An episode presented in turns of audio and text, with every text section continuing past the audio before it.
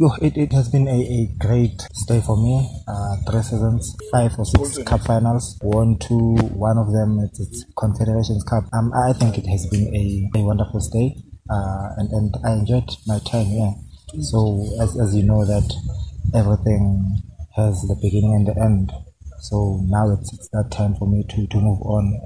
Yo, I I get I get tired uh, when when I'm I'm asked questions and then my age it's, it's been thrown in there. Why why can't my, my ability and what, what I can do at the moment be be mentioned first before uh, my age? But anyway, it, it is what it is. It's what has been kind of said uh, in in this country that it's it's age before any other thing. But for me, uh, I can still I can still play for a few more years and and I will still do that. I will I will play for as long as I can still play. I can still run. I can still, still do uh, whatever that needs to be done to be a footballer.